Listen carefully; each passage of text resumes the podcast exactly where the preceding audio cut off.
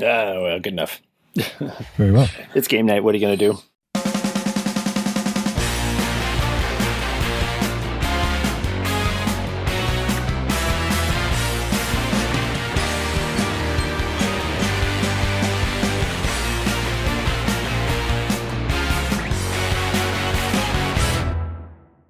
How's it going, eh? It's going okay. Excellent. So you got game night going? Yeah, it's in the background, so there will be bleeps and bloops, no doubt. Yes. And be merry. If you like. Bleep, bloop, and be merry. That's the old Christmas saying. hmm Hey, that could be a that could be a title of some locale. And be merry. Ah. Well then, not bad. Some kind of a bar and grill or something. Mm-hmm. Uh, these ideas. Uh, insert clip of uh, Mr. Lippman. These ideas are all in the air. Who? When he stole Elaine's muffin idea. Oh. I see. Maybe. What was Mr. Pitt? What was was he a publisher? No, he's just a rich guy. Oh. She was his personal assistant. Oh, okay. Well, it's it never peaked beyond the whole Magic Eye episode. I think Seinfeld. I think that was the pinnacle of that's the pinnacle of funny for that show for me. It's I, Really? I could not stop laughing the whole the whole time, including right up to the the very end. with the Mullen Springs. Uh, And the pen, the leaky, the leaky pen. it all came, yeah, it all dovetailed nicely. But I also it was the first time I had I had a name to put to the concept of the magic eye thing. Oh. That Oh. that was brilliantly written. He said you need he You said you need to unfocus. you own focus. That's misleading. What you need is deep focus. And I went, Oh yeah, that's exactly what it is. That's right. Well done. You got to focus past it. Deep focus. Right. Yeah. Speaking of deep focus, you're listening to It's Just Called Two Brothers. Uh, yes, that is the name of the show, which we must get done quickly so you can get back to your Sleep. wheelings and dealings. uh, My wheelings and dealings in my dreams. yeah. uh, boy. So I had my COVID 19 shot number two, two. vaccine part 2 uh, yesterday. Yeah. Or is it part one and And- part B? yes. Number B. Number B, part A. And uh, it kicked my butt Mhm. real good. Uh, Is that why you need to go to bed? Yeah, so. Megan got hers a couple days before me, and about yeah, I want to say twelve hours later, she felt really tired, Mm-hmm. and then almost exactly twenty four hours later, she she wiped out. Hmm. Just had to go to bed. She couldn't function. She was like, "I feel loopy," Right. you know. She just had to go to bed, and that was that for for the night. And then uh, when she woke up early in the morning, uh, she felt normal again.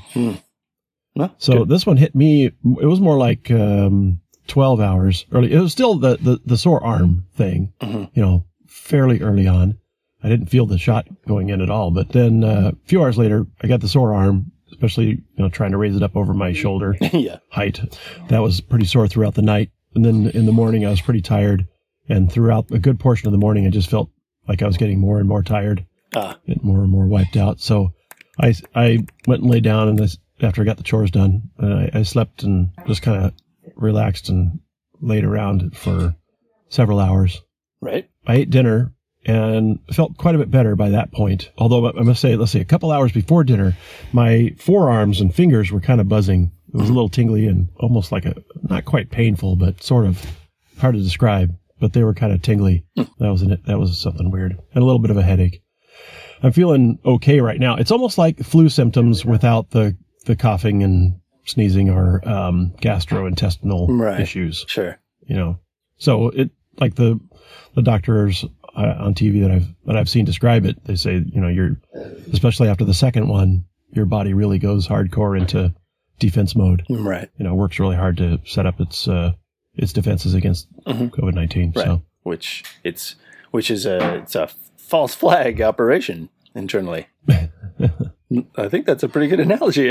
now that I think of it, I suppose yeah, I mean, it kind of is. Although it is in, also in prep for uh, just in case for the real deal. yes, that is true. Uh, yeah. It's not to it's it's not to uh, dir- misdirect you while other shenanigans are going on. It's it's to pretend that there's an invasion to prepare you for a potential invasion. hmm Preparation, but not the actual damage that would come from a true invasion. Right. So I'm going to finish the uh, recording here, go do my chores. Ooh, got 10 eggs from the chickens last night.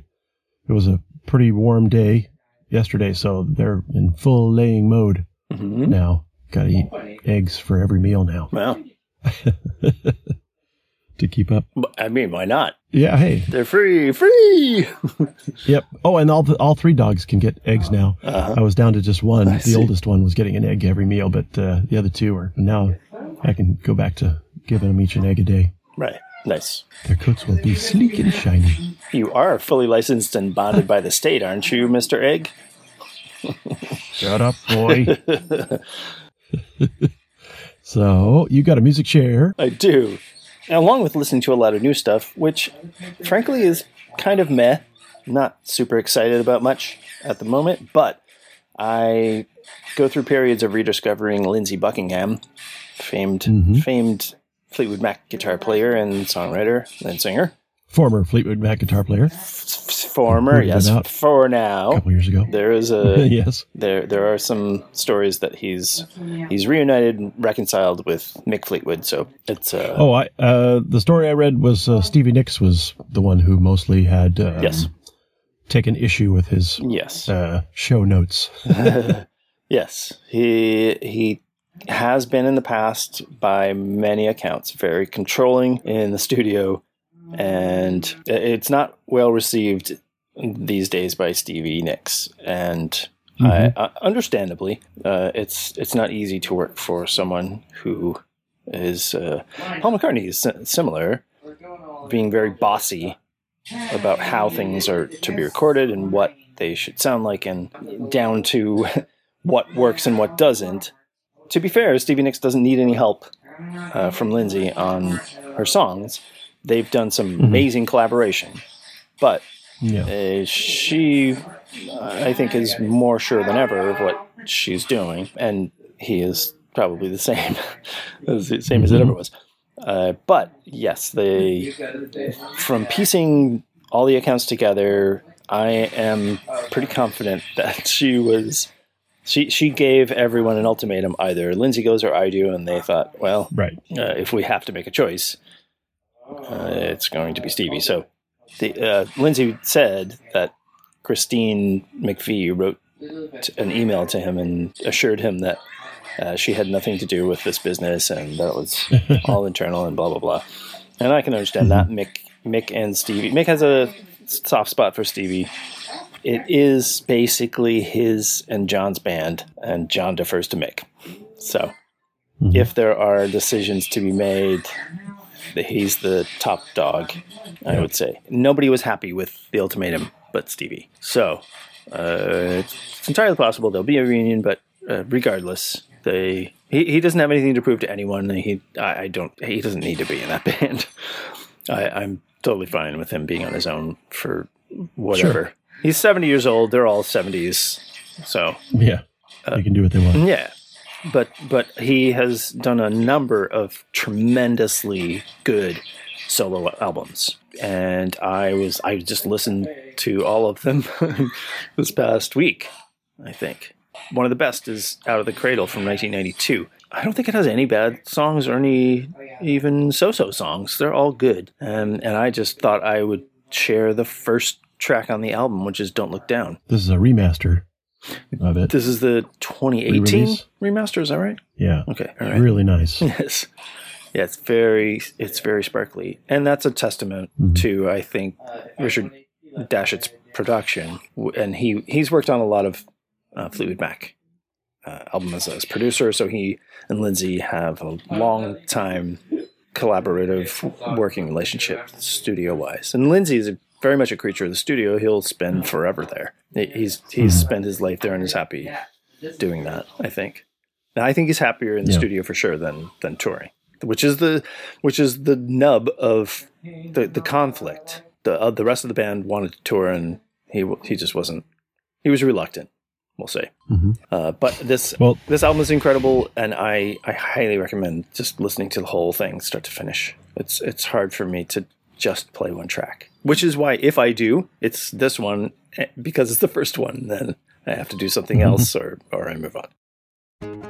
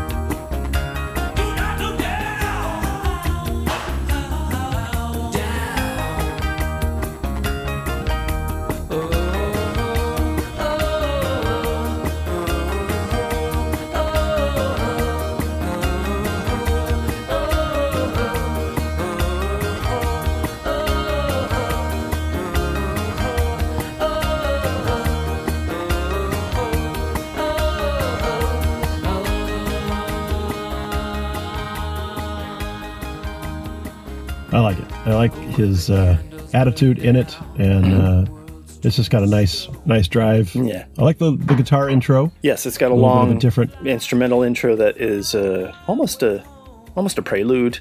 It's not Yeah. just an intro to this song. I think you could No, easily no, it's separate its own it. Mm-hmm. thing. Got a little uh, classical guitar Yeah, uh, technique Yeah. in there.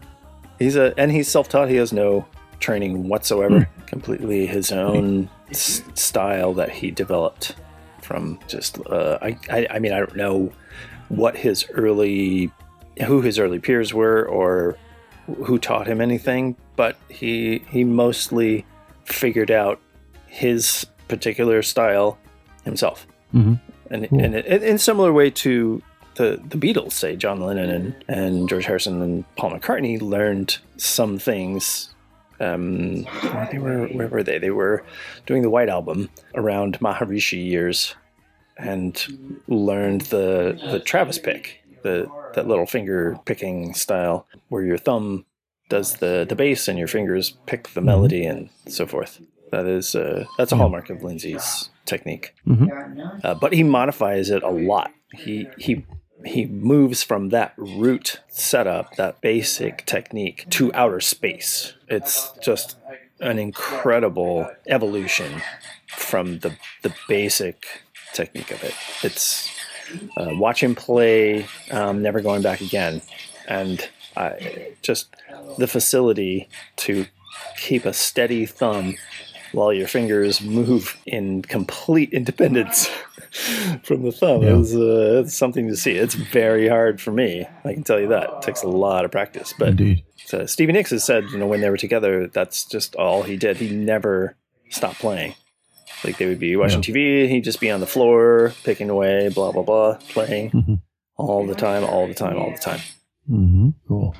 Well, if you'd like to talk about evolution, you could send us an email and send it to bros at it's just called two brothers.com. Yeah, if you tweet, you can tweet at us at IJC2B. I don't know why that's in a sing-songy voice, but it came out that way, Yeah, you might as well sing a song I guess. about Twitter. Mm. Sing a song of sixpence. I don't know what you would call it. It's It's got a a third reference. is it a triple threat if you are a musician, a voc I guess a vocalist is a musician. If you if you play an instrument, if you sing, and if you produce, singer songwriter? singer, songwriter, producer. Yeah. That's a that's a Then you got all the go. yeah. You, you can make your own albums. That's funny. Um I, I don't. I still don't know exactly how to pronounce Richard Dashwood's name. I'm assuming that is because his nickname is Dick Dash. So Dick Dash Dashwood sounds right. Yeah, sounds good.